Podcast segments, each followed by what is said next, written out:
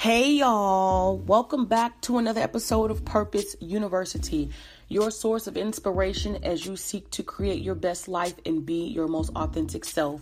I am your host, Doctor Eve, and I am so glad that you have decided to join me at this time. If this is your first time tuning in, hey, I definitely hope that you enjoy this episode and I invite you to continue to come back. So today I want us to touch a bit on the topic of dealing with frustration.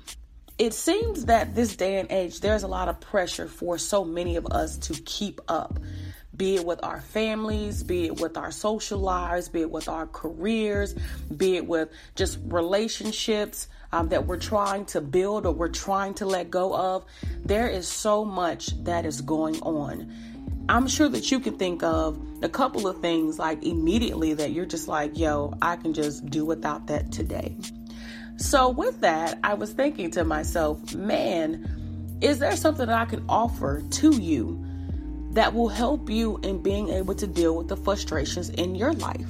Sometimes it can be hard to deal with frustration because it seems that just when you get one thing off of your plate, something else comes up. And you're like, yeah, seriously? Like, really? I got to deal with that right now? Yeah, I totally get it. I totally get it. I'm walking this journey with you. So today I want to give you three really quick tips on things that you can do to deal with frustration in your life.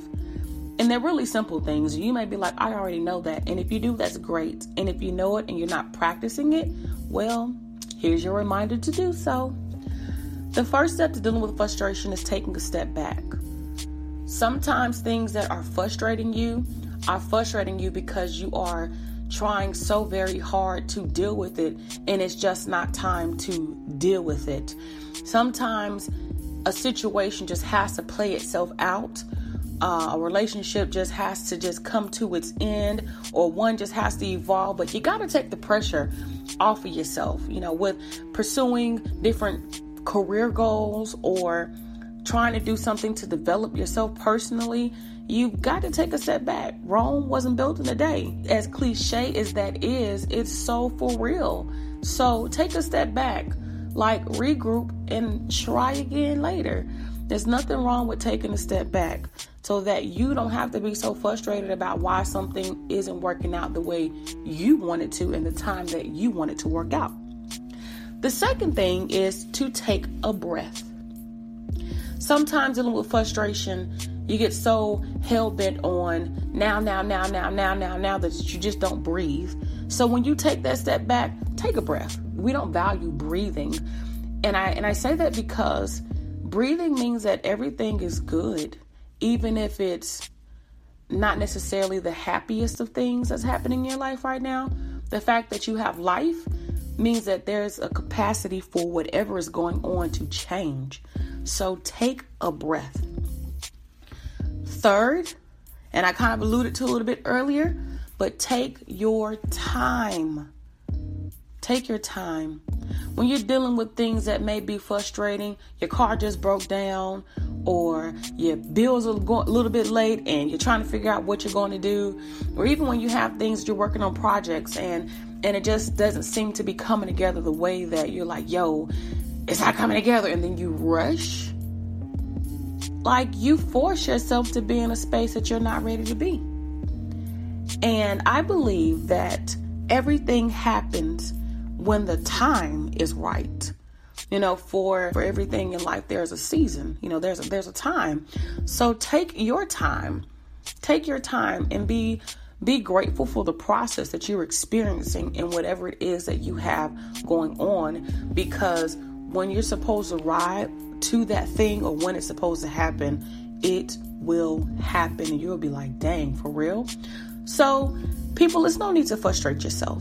And that's not to say that there's an expectation for you to be perfect, but it is to say that there's an expectation to, for you to be human, but there are ways that you can deal with the humanistic side of being frustrated. And that's really to take a step back, take a breath, and take your time. Because after all, your best life isn't one that's rushed.